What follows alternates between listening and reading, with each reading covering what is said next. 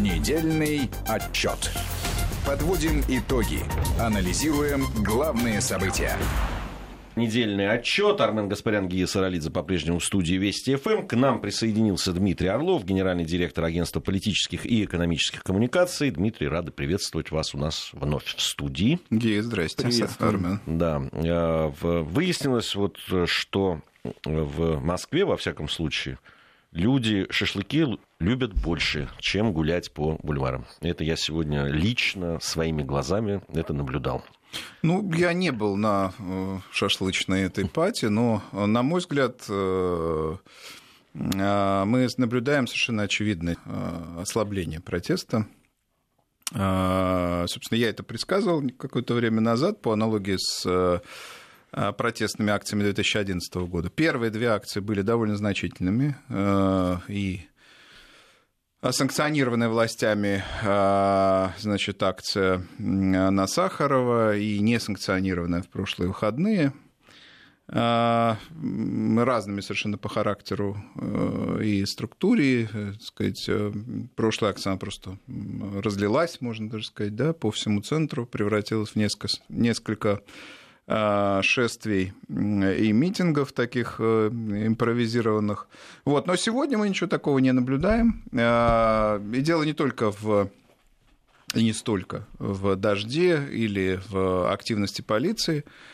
Вот. Дело в том, что протестующих, и тех, кого реально затрагивают проблемы московских выборов, э, ситуации в Москве, э, заметно меньше, чем прежде. И э, это, собственно, подтверждает те тренды в развитии протеста, которые уже давно сформировались.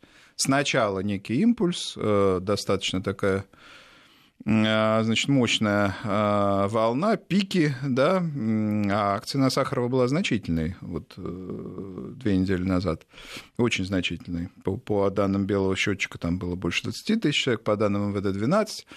Вот, ну такая большая акция. Ничего подобного сегодня мы э, не наблюдаем. Ну да. 300... Хотя подготовка шла все эти дни.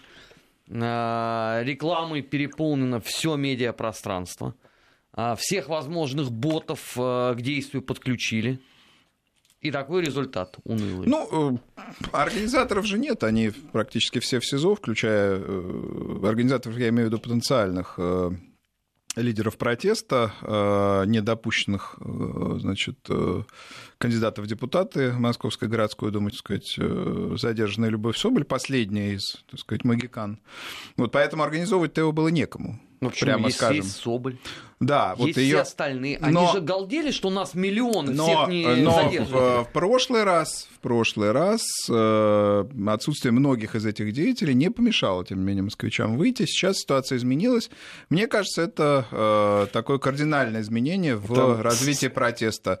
Протест в Москве спадает. И дальше уже избирательная кампания в Московскую городскую думу, на мой взгляд, должна идти и, во-первых, в правом поле, и, во-вторых, в, в пространстве диалога э, власти и, э, так сказать, различных общественных групп, в том числе э, протестных деятелей, которые, конечно, так сказать, соблюдают закон и известные правила игры.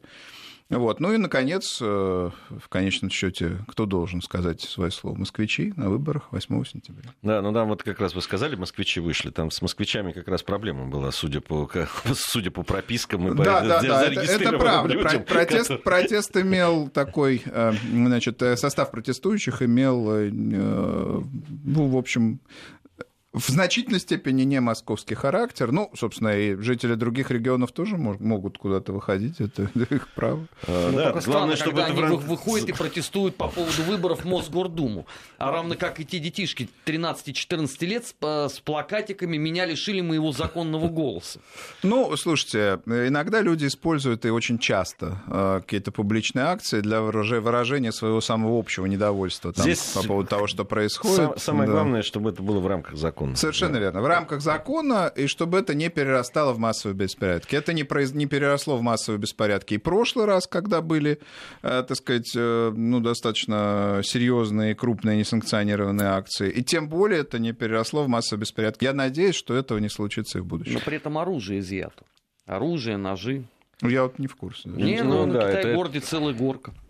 Да, это есть э, в, сейчас в этих самых видео и фото э, выкладывают это, но там подробнее потом мы все об этом узнаем. Хорошо, э, давайте к международным событиям, тем более, что эта неделя ознаменовалась очень серьезными событиями. Это прежде всего, ну, мы это предсказывали, в том числе и с вами в, в эфире, о том, что договор о ракетах средней и малой дальности, он все-таки будет похоронен так и случилось на этой неделе. Э, Соединенные Штаты э, официально заявили о том, что они выходят из этого соглашения 1987 года. Э, в, в ответ, значит, и Россия об этом сказала. И, в общем, это, ну, на мой взгляд, это очень тревожный такой сигнал. Мы действительно становимся ближе все-таки вот к той катастрофе, которая может последовать за Э, каким-то кому-то кажется локальной какой-нибудь э, да, там, применением ядерных э, сил, кому-то еще что-то, но какая-то тревожность есть в этом во всем.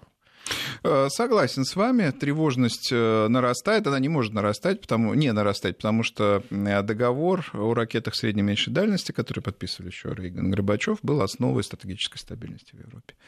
И он, собственно, гарантировал от того, что а, значит, там, западной области СССР и, соответственно, территории Германии, э, тогда западные и целого ряда других стран не станут, так сказать, полем битвы, полем битвы Земля, да, для э, тех ракетных систем, которые были развернуты, соответственно, э, значит, с американской и с советской стороны. Потом началось а, начался демонтаж фактически этих систем, а, так сказать, уменьшение их количества значительное. Вот. Сегодня, а, значит, вот обе стороны брали так сказать, паузы некие, да, имеется в виду Соединенные Штаты и Россия. Теперь все, пауз нет. Соединенные Штаты приняли решение, вышли из договора. Россия, так сказать, а, значит, приняла решение э, встречное, зеркальное, ответное.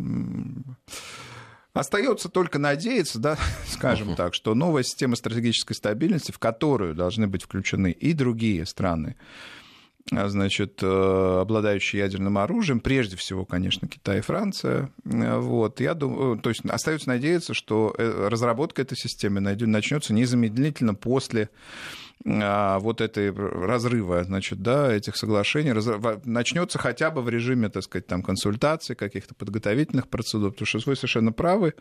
Случайность в этом деле, она а, может дорого стоить, э, ну, человечеству, прямо скажем.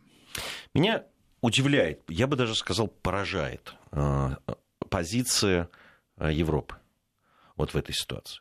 Понятно же, что ну, самая уязвимая часть, это было тогда, когда вот вся история была с першингами, да, там вот э, в моем детстве еще все эти карикатуры с першингами да. и так далее.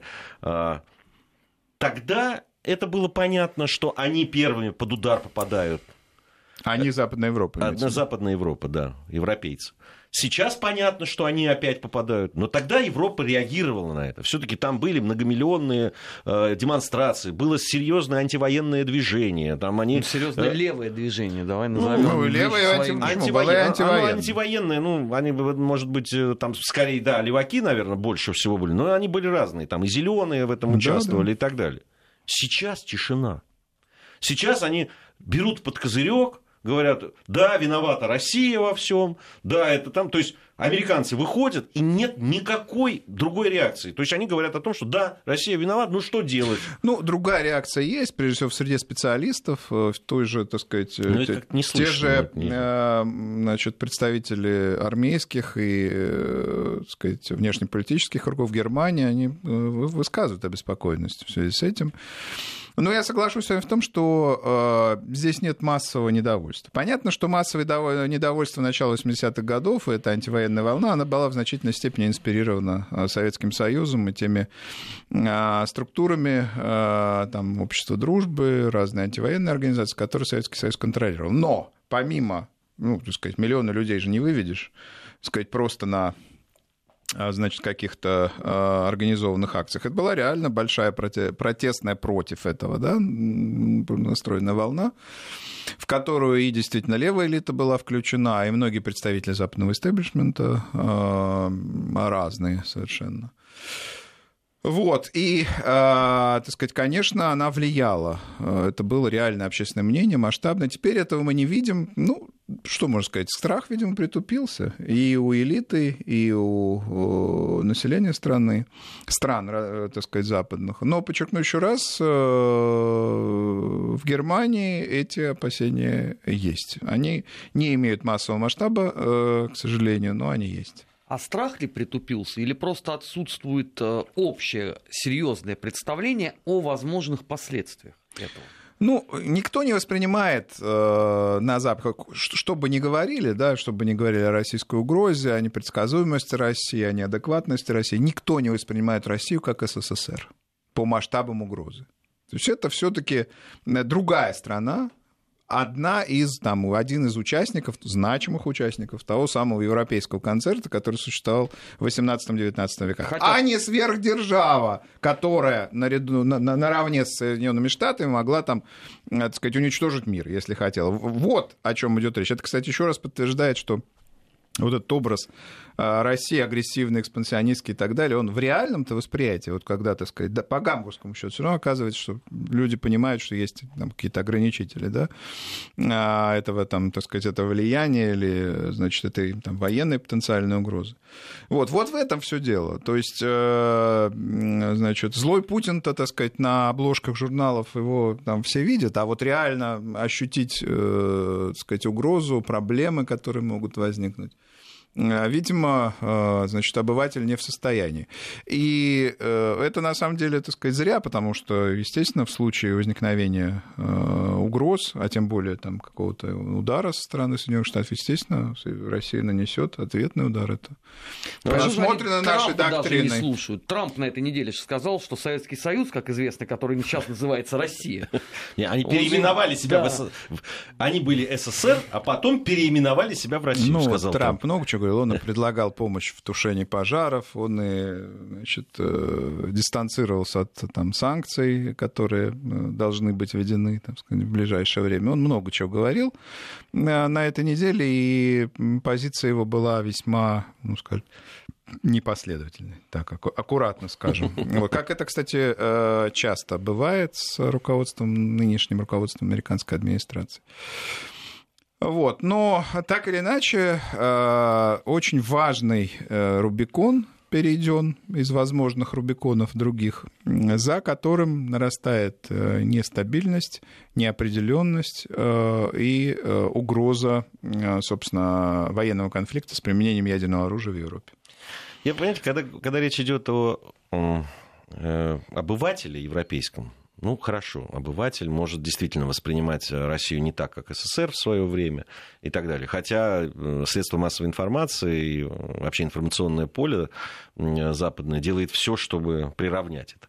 Но, но ведь есть руководство и Евросоюза, есть руководство национальных государств, которые ну, должны понимать и которые должны, в конце концов, ответственно себя вести. И когда они э, да, э, вот э, ничего, э, ничего не делают для того, чтобы хотя бы как-то сохранить да, вот, основополагающие вот эти договоренности. Меня это честно говоря, расстраивает, даже я бы ну, сказал. не знаю, может быть, порог болевой или порог опасности снизился там с вот, э, конца 80-х да. В этом, страшно, наверное, все да, дело. Думают, да. что, так сказать, ну, обойдется, ну. там есть какие-то взаимные угрозы. Ну, ведь Россия не СССР, а Америка нас в крайнем случае прикроет. Хотя э, президент как Трамп... прикроет? Да, и президент Трамп, и представители другие американской администрации, они постоянно напоминают, что зонтик — это не просто так, это за деньги. Нужно, так сказать, да, нужно ядерный зонтик, и вообще оборонный зонтик, это серьезных требует расходов. Он же говорит, они грабят нас. Он так говорит, они нас грабят. Ну, у него логика бизнесмена, он не понимает, зачем это все, вот по большому счету. Вот, и, конечно, он задает эти вопросы, а европейская элита, так сказать, так как-то упирается аккуратно корректно и сдержанно стремится избежать дополнительных расходов. В общем, это тоже целый торг, который, который кстати, усилится теперь. А, вы уже, Дмитрий, упомянули э, о санкциях новых, которые ввели э, но они с 12 августа. Ну, они, да, заявлено, что, да, заявлено, заявлено, да, что вводится. Вводится. Многие наблюдатели говорят о том, что, ну, в общем, Трампу нечего было, у него не было иного выхода, как подписать эти, эти санкции, иначе у него бы опять начались проблемы.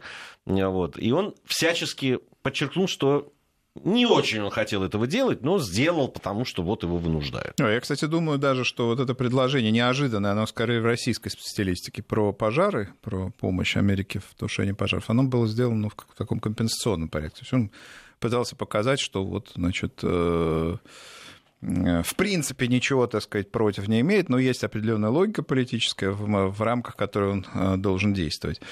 А санкции на этот раз э, действительно э, серьезные, и э, хотя не все возможности, которые имелись у американского конгресса, будут задействованы, а, то есть можно же было, сказать, полностью запретить покупку значит, российских долговых бумаг казначейских, государственных значит, облигаций. Вот. А, а, значит, э, э, запрещена покупка только э, номинированных в валюте. И, в принципе, для, так сказать, тех, кто доверяет э, российскому рынку, он может покупать какие-то производные деривативы, деривативы так называемые, э, которые, ну, рублевые, но они, там, я не знаю, могут быть, э, сказать, каким-то образом, да, при этом значит, продвинуты на западные рынки. Но я соглашусь с теми наблюдателями, которые говорят, что а, для а, тех, кто любит честную игру такую откровенную, да, то есть они по закону покупают там а, российские еврооблигации именно валютные, для них, конечно, это будет неприемлемо.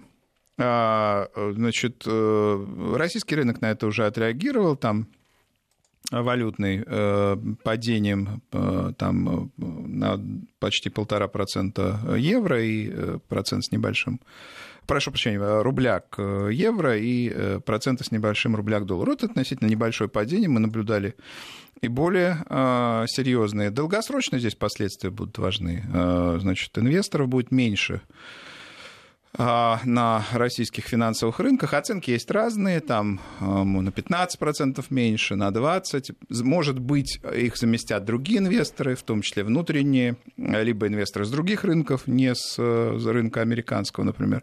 Ну, за этим стоит наблюдать. Э, в этот вопрос в большей степени репутационный чем, э, собственно, финансовый. А, то есть, если России удастся сохранить э, репутацию а, значит, э, эффективного, хорошо обслуживающего свой долг заемщика, э, значит, э, финансовые потоки и инвестиции, они, ну, инвестиции имеются в виду в эти бумаги, краткосрочные, в общем-то, да, они восстановятся, восстановятся там с других рынков и из других стран. Если не удастся эту репутацию сохранить, значит, соответственно, э, будут какие-то, э, так сказать, провалы. Ну, нужно заметить, что вообще заимствования нам, по большому счету, я небольшой финансовый специалист, но тем не менее, они, по большому счету, и, так сказать, не нужны. У нас достаточно стабильная финансовая ситуация в стране. Это в большей степени, еще раз хочу подчеркнуть, репутационный вопрос. Россия должна показать, что она признает долги, обслуживает долги, что есть, значит, самые разные покупатели, помимо э, американских компаний и банков и близких к ним каких-то структур. Э, есть, значит, эти вот э, игроки, которые могут зайти на наш рынок и купить наши бумаги. В общем, я думаю, что сейчас перед нашими финансовыми властями стоят серьезные задачи, которые они должны в оперативном режиме решать, потому что 19 августа э, или там какие-то 2-3 дня до, не, до, до этой даты и после, э, собственно, эти э, санкционные решения должны быть введены и обнародованы. А еще у нас, вот, кстати, по, по поводу выступления, это самое, наши друзья из CNN, у них был где-то около полутора-двух минут репортаж из Москвы, где они показали там да, это происходящее. И Сейчас уже, Гонконг. И уже минут 10 они, да, показывают Гонконг. И надо сказать, конечно, здесь, ну, все по... Тут тебе и газ используют, и, и в общем, серьезно. Ну, Гонконг это... другой масштаб. Это миллионы протестующих, ну, были миллионы, да? Ну, сейчас... там, там сейчас осложнилось тем, что протестующие окружили, э, я так понимаю, полицейский участок. Угу. Вот, и э, их вот оттуда э, стали стали разгонять. Ну, так сказать, китайские власти, а точнее власти гонконгской администрации, они не... Не без участия Не без участия, да, не без содействия, не без э, определенных санкций.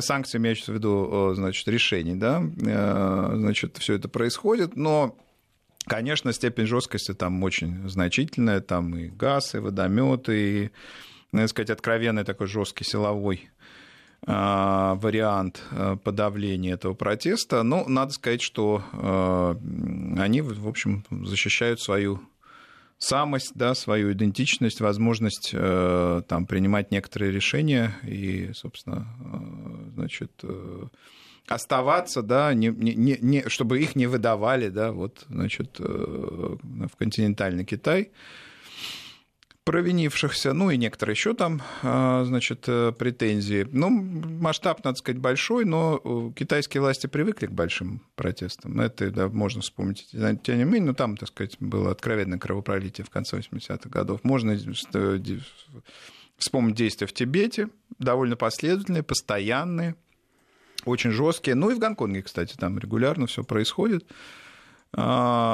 Ну и вот стандарты другие, так сказать, совсем с другими стандартами Запад подходит к тем решениям, которые, э, к тем, э, значит, э, уличным да, стратегиям, к той уличной стратегии, которую применяет Китай против протестующих. Да, он, сейчас у нас... Ну, не только же это в Гонконге, это и в случаях и с протестами во Франции каждую субботу.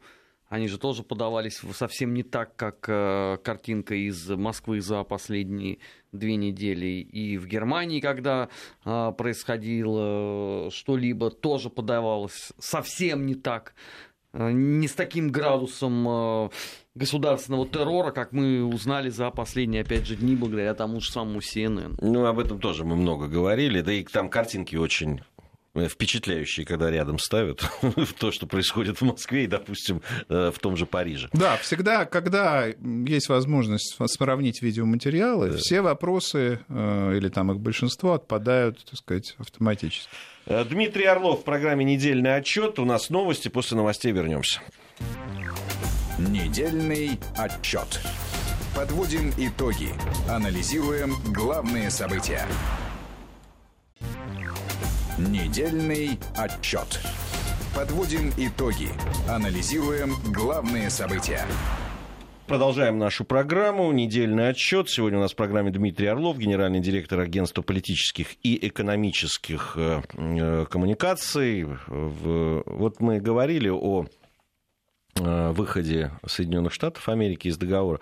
Вот э, любопытные сразу идут за этим э, да, там слова. С одной стороны, э, Трамп так баюкивающий, там говорит, мы э, хотим, чтобы подключить Китай, там еще, может да, быть, да, кого-то. Да. Он делает э, э, такие... Ничего страшного в этом нет. Ну, вот какие-то так, не вот, что вот мерзавцы русские, они там что-то создали, а мы... Ну, он говорит, там, мы что-то делаем, а они что... Ну, как-то так он. Без... Неконфликтно. Неконфликтно конфликтно, не конфликтно. В отличие, кстати, от того же Помпео, например. А, но вот глава Пентагона, там, Марк Эспер, э, буквально на следующий день после прекращения договора ракет средней и меньшей дальности, заявляет, что э, выступает за скорейшее размещение новых ракет в Азии, например. Он говорит прямо, сказал, да, я бы этого хотел, э, я бы хотел рассчитывать, что через несколько месяцев но это такие быстро. вещи, как правило, По занимают... историческим меркам да, это быстро. Да, но он говорит, но такие вещи, как правило, занимают больше времени, чем ожидается. А он обозначил страны, где он собирается это делать? Нет, это не он, Япония он, или час? Ну вот, э, ну а давай подумаем, где они еще могут в Азии разместить, вот так, если между нами говоря. Ну, теоретически не, ну, это разные, да, это э, разные союзники в азиатском Тихоокеанском регионе. А, не знаю, насчет Филиппин, конечно, нет. А вот, вот, э... Да, а вот другие, так сказать, ну там, там есть целый ряд э, союзников, есть союзники в, э, значит, э, а в, Юго, в Юго-Восточной Азии, есть я, союзники в Центральной Азии, я, есть Пакистан. Я вижу... Наконец. Да, То есть э, масса, в общем, мест. С Пакистаном, это, разместить в Пакистане, это значит очень серьезно испортить отношения с Индией. А, а сейчас, мне кажется, у Соединенных Штатов... Хорошо, Афганистан. Ракеты Ну, в Афганистане? Ну, это очень экзотично. Это очень ну, это- экзотично. Судя по тому, в каком положении находится Афганистан, конечно, под, ну, под, под частичным контролем Соединенных Штатов находится. Ну, давайте реально, так сказать, смотреть на вещи. Э, Ядерное оружие, оно должно быть, ну, его безопасность должна быть гарантирована. Если, если там, так сказать, нападут какие-то, значит, группы маджахедов, не дай бог, захватят, это, это будет Но всё там, очень... судя Нет. по отчетам Белого дома, там уже почти выстроена вся демократия, остался только чуток. Ну, Зачистить. Отчеты это все прекрасно. И нам ли не знать, как, как отчеты делаются. Но ясно при этом, что значит, э, страна эта с точки зрения безопасности проблемная. Нельзя на, пора- на пор- пороховой бочке размещать э, установку по запуску, так сказать, фейерверков. Это совершенно очевидно. А потом у Пакистана свое есть, зачем туда? Ну, Не, да, Пакистан Пак- тоже не самое стабильное место, прямо Но и скажем. Но потом на фоне Афганистана... У, Пакис- у Пакистана э, сейчас довольно тесные отношения с Китаем, а вот уж Китай не обрадуется. Ну, это вопрос. таким. Вот там есть влияние американское, китайское в Пакистане. Вопрос, ну, это во- возможный вариант, да, надо, Ну, надо, так сказать, смотреть. честно, Ирак под некоторым контролем тоже Соединенных Штатов. Ну, тоже там, насколько, насколько этот контроль стабилен. и- Ну, в общем, Япония Южная Корея, на мой взгляд, Да, вы- Япония, выглядят, да, выглядят Япония и Южная Корея это давние, так сказать, партнеры Соединенных Штатов. Ну, там и так достаточно и военных баз, и американского оружия. Япония, так сказать, сегодня в очень благоприятных отношениях с Россией, а, испытывает разные надежды. Ну, значит, вот как, чье влияние здесь и, и какая стратегия обеспечение национальной безопасности а, в Японии возобладает, это вопрос. Но Китай ведь тоже не сильно порадуется, узнав о том, что где-то по соседству в Азии будут размещать ракеты. Ну, конечно, но, так сказать, я не думаю, что если Соединенные Штаты и Япония, скажем, достигнут соглашения, или Соединенные Штаты и Южная Корея, что вероятнее, на мой взгляд, достигнут соглашения, то, конечно, Китай может выразить, э, так сказать, недовольство и даже довольно сильно, может быть, даже в какой-то экономической сфере, но вряд ли он предотвратит такого рода сделку и такого рода соглашение. А, А, если консолидированная позиция России и Китая? Ну, все равно. Мне кажется, что, значит, э, есть непотопляемые авианосцы, которые, так сказать, и в советские годы существовали в Южной Корее. Да? Угроза а, со стороны СССР всегда была значительной, и тем не менее Южную Корею это не, а, значит, э, не останавливало. Я думаю, что не остановит и сегодня. А, По поводу Ирана. А, э, Здесь э, Нью-Йорк Таймс большую статью опубликовала, в которой пишет, что Китай и ряд других стран, несмотря на возможные санкции со стороны США, получают нефть э, с большого числа иранских танкеров. А, Вот, э, они там ссылаются на сервисы отслеживания судов, спутниковые изображения и так далее. Но все это происходит на фоне, в общем, обострившейся да, ситуации, на фоне вот то, что мы обсуждали, э, да, задержание танкеров э, в проливе и так далее. В, свое время США ввели да, подобные там возможные санкции. Но тут же сделали в отношении разных стран, которые ведут бизнес с Ираном, такие исключения. Там Китай, Индия, Италия, Греция, ну там целый ряд стран, которые, э, по которым были даны исключения. А, Вообще, э, вот у Соединенных Штатов Америки в последнее время наблюдается вот что. Они обостряют какой-то, как- какой-то м, вопрос, там, будь то Северная Корея в свое время, потом Венесуэла, сейчас Иран, а потом как-то все это сходит на нет. Ну, то есть там вя- что-то продолжается, какая-то возня вокруг, но, но конкретных каких-то ну, зримых таких вещей не происходит. Э, по- Похоже, с Ираном пока тоже как-то все как-то притихло. Знаете, ну, Иран, э, так сказать, только одна страна ввела против э, Ирана санкции, это Соединенные Штаты, да, и э, все остальные участники вот этого соглашения знаменитого, Россия, Франция, там, Германия, они, э, так сказать, к этому относятся, ну, в разной степени неприязненно к этим санкциям. Поэтому нужно понимать, что санкционный режим тут он такой очень, э, значит, э, ну, введенный Соединенными Штатами и не поддержанный их союзниками, не говоря уже о других участниках соглашения по Ирану. Это первое. Второе, э, Китай получал всегда значит, энергоносители нефть, прежде всего, из Ирана, и будет получать. Потому что в его снабжении энергоносителями есть несколько узких мест – в данном случае эти места физически узкие, это, узкие, это два пролива, Армузский и Малокский, который а, значит, на, на, находится уже значит, близко к Китаю, достаточно заблокировать эти два пункта, и получать там э, нефть. Китай сможет только по нефтепроводу Восточный Сибирь, Тихий океан, российскому, ну, а его возможности, так сказать, э, достаточно велики, но все-таки ограничены. Вот, поэтому, э, значит, естественно, Иран остается надежным пока, да, и стабильным поставщиком, так сказать, э, нефти в Китай, и Китай, естественно, игнорирует санкции, которые Соединенные Штаты, Штаты э, вводят. Но что, что здесь, какие здесь механизмы эскалации? В Малукском проливе тоже могут появиться корабли военные, и там тоже, так сказать, Соединенные Штаты могут попытаться воспрепятствовать движению танкеров – иранских, которые идут в Китай. Там вообще, надо сказать, идет вот этот поток танкеров в Китай из целого ряда а, стран Персидского залива. И, э, ну, если это будет предпринято, это вообще будет ну, такая угроза, а, значит, снабжению Китая нефтью, нефтепродуктами. Но Китай же это может воспринять как акцию против да, себя. Да, и вот если давно говорят о том, что э, ну, специалисты по геополитике, по раз, развитию значит, конфликтных сценариев говорят, что такое возможно, исходя из общих, так сказать, геополитических соображений. Сейчас мы к этому близки. Ну, мир близок. Посмотрим, реализуется ли это, посмотрим, что будут делать Соединенные Штаты, посмотрим, что в ответ будет делать Китай. Но логика эскалации в этих самых узких точках, связанных с поставками нефти в Китай, она есть. Иран является противником Соединенных Штатов, и это подталкивает Соединенные Штаты к эскалации отношений не только с Ираном, но и с Китаем, который является получателем а, этой нефти. Ну, в общем, клубок завязывается, и дальше будем а, наблюдать, насколько, насколько интенсивными будут там действия вот этих трех игроков. А все три игрока сильные, включая Иран. А не слишком велик э, риск, что вот этот джин, выпущенный из бутылки вокруг Ирана, может привести к очень серьезным, назовем это так, последствиям не только в одном регионе.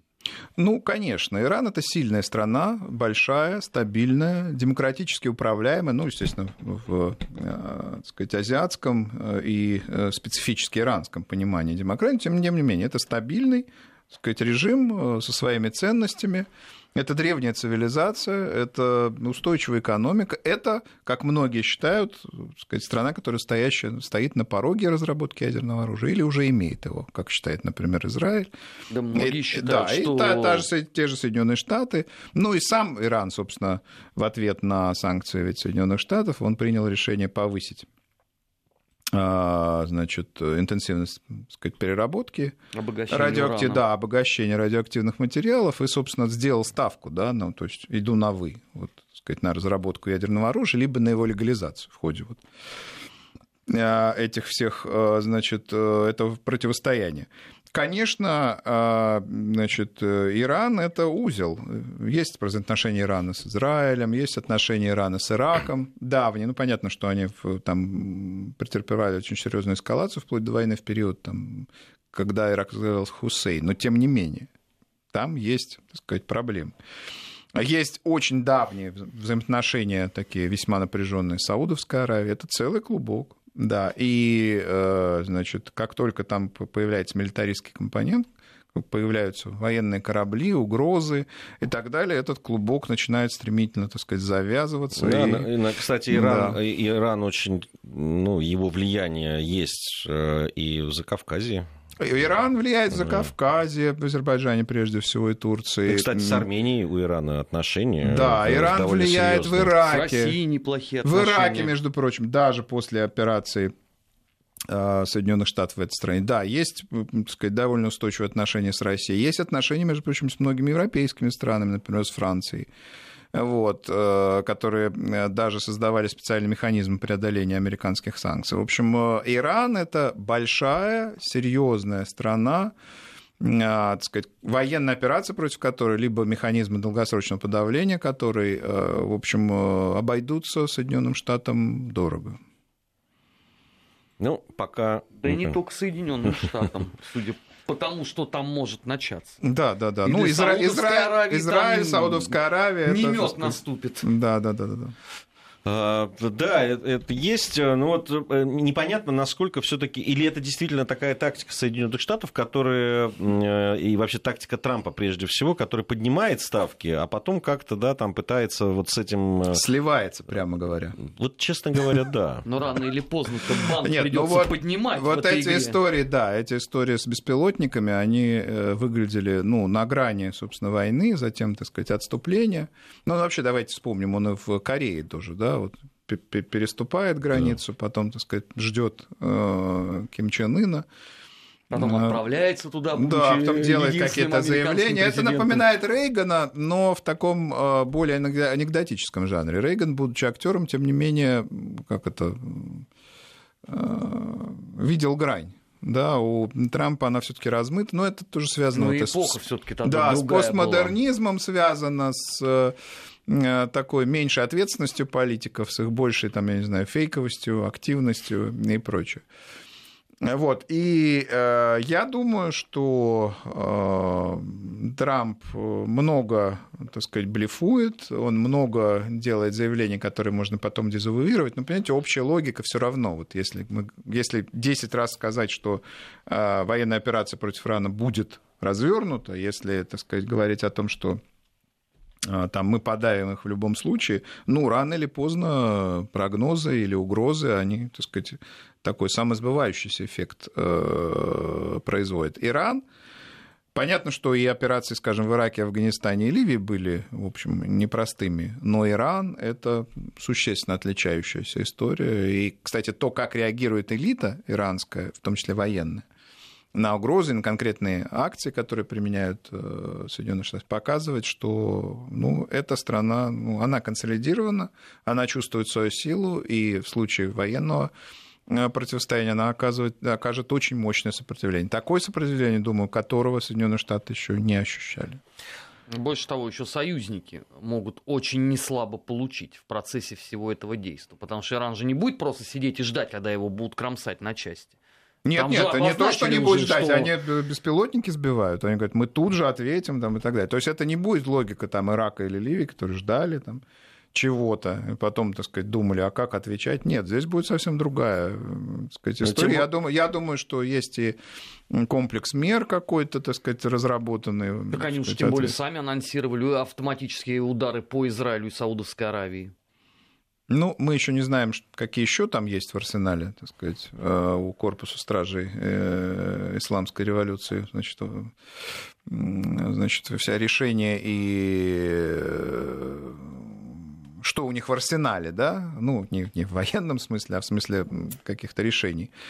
Э, В общем, я думаю, что э, ответственная, если американская элита является ответственной, то, э, так сказать, она все-таки не допустит эскалации событий до военного сценария.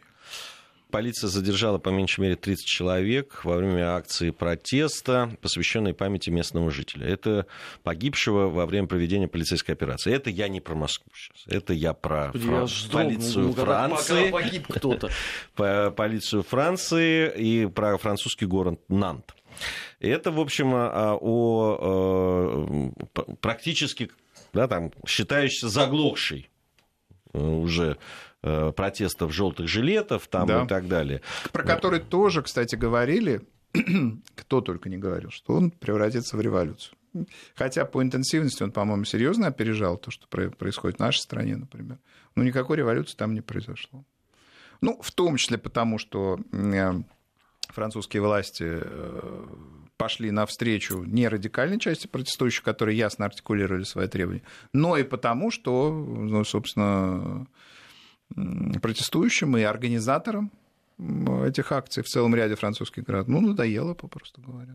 Они своих политических целей потом уже, во-первых, внятно не сформулировали, и, собственно, не достигли, прямо скажем. Ну, там, когда речь шла уже так сказать, о отстранении Макрона, об политических изменениях каких-то, так сказать, в режиме Пятой Республики, вот этого ничего не произошло, конечно. И протест все-таки сошел на нет. А, Но все-таки, если уж мы о Франции заговорили, э, вот с- этой точки зрения вроде как Франции и Макрону стало полегче, в, лице Макрона Франции стало полегче.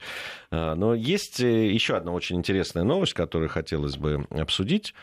Стало же известно о том, что перед, фактически перед самым началом встречи Большой Семерки, который в Биорице пройдет, Макрон пригласил и встретиться с президентом России вот эта информация прошла. Ну да, и у них же будет встреча, ну, сказать, на двоих да, э, да, 18 да. И, и, и я думаю, что не случайно это именно пройдет э, прямо накануне большой, заседания Большой Семерки. Я думаю, что у Макрона по этому поводу и по э, поводу этой встречи большие надежды, ну, на мой взгляд. Он же все время пытается играть да, более значимую роль и вообще несколько раз заявлял о том, что он бы хотел стать Знаете, Францией. это неизбежно. После, неизбежно. После того, как Британия выходит из э, Евросоюза, роль Франции и Германии, она объективно усиливается. Ну, или, во всяком случае, кто-то должен компенсировать уход, э, так сказать, Британии. И когда их было трое, грубо говоря, этих крупных игроков, тогда, так сказать, вот доминирующая роль Германии. Теперь Франция, она объективно должна, так сказать, ну, не противостоять, конечно, Германии это невозможно, но, но показывать, что а, значит, ее роль не меньшая. А что она может, так сказать, чем она может компенсировать экономическую роль Германии в Евросоюзе и, так сказать, вообще в мире? Переговорными способностями, политикой безопасности, ядерным оружием, в конце концов. Ведь э, после ухода Британии Франция остается единственным э, единственной страной в Евросоюзе, которая обладает ядерным оружием. Германия, давайте вспомним, а им не обладает.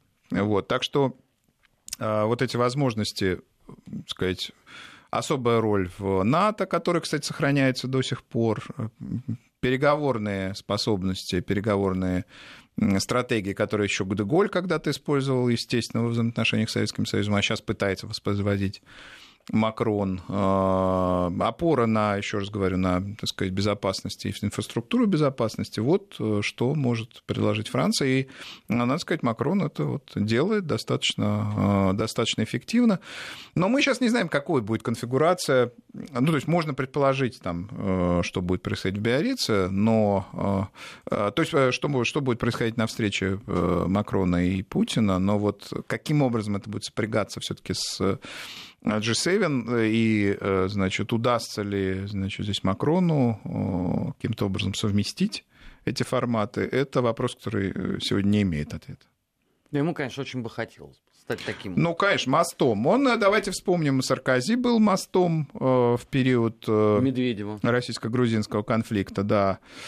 Вот, и, надо сказать, достаточно успешно. И э, никто Макрону не мешает э, при последовательном, последовательной реализации вот этой политики, при последовательном выборе этой роли, никто ему не мешает уже играть. В, Но он уже давненько группу. сидит в кресле президента, и пока он не преуспел, мягко говоря, с точки зрения вот Саркози.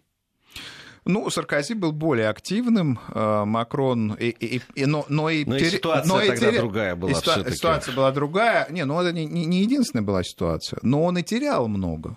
То есть он заявлялся, он быстро летал, он, а потом, так сказать, что-то не случалось. Макрон в этом смысле, он более такой дальновидный, как мне представляется, и более осторожный человек. То есть он а, стремится уж создать что-то такое, что можно потом хорошо продать собственной элите, европейской элите и населению. А, ну, пока вот это зондирование и э, конфигурация этих двух встреч важных, которые пройдут во Франции, она окончательно ясна. Спасибо большое. Дмитрий Орлов у нас был в программе «Недельный отчет». Недельный отчет. Подводим итоги. Анализируем главные события.